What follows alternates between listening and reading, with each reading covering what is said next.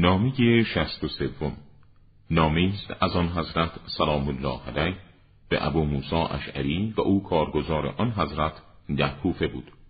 خبر رسیده بود که این مرد هنگام دعوت امیرالمؤمنین از مردم برای جنگ با اصحاب جمل از حرکت آنان برای کمکمان حضرت جلوگیری می‌کرد.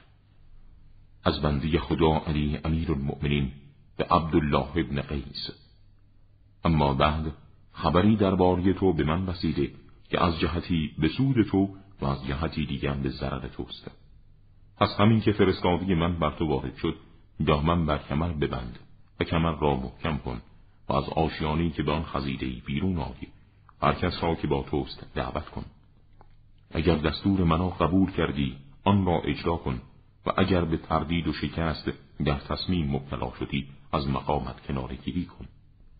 و سوگند به خدا هر جا باشی، بر سرت آیند و رها نخواهی شد تا اینکه رقیق تو با سخت تو و ذوق‌شدگی تو با جامد تو مخلوط شود، تا اینکه تو را از جایت به سرعت برخیزانند و از پیش رویت همان گونه بترسی که از پشت سرت، و آنچه تو به آن امید داری چیز آسانی نیست، بلکه حادثه کوبنده بزرگی است که باید بر شترش سوار شد و سختی آن را هموار کرد و برای حرکت و عبور از بلندی چون کوه را آسان نمود. پس خردت را به کار بینداز و مالک امر خود باش و سهم و بهره خود را بگیر. اگر نخواستی دور شو از حکومتی که به تو واگذار کردیم بدون خوشی و نجات. پس سزاوار است به جای تو فردی با کفایت به کار گماشته شود و تو در خواب فرو رفته باشی تا آنجا که کسی سراغت را نگیرد فلانی کجاست.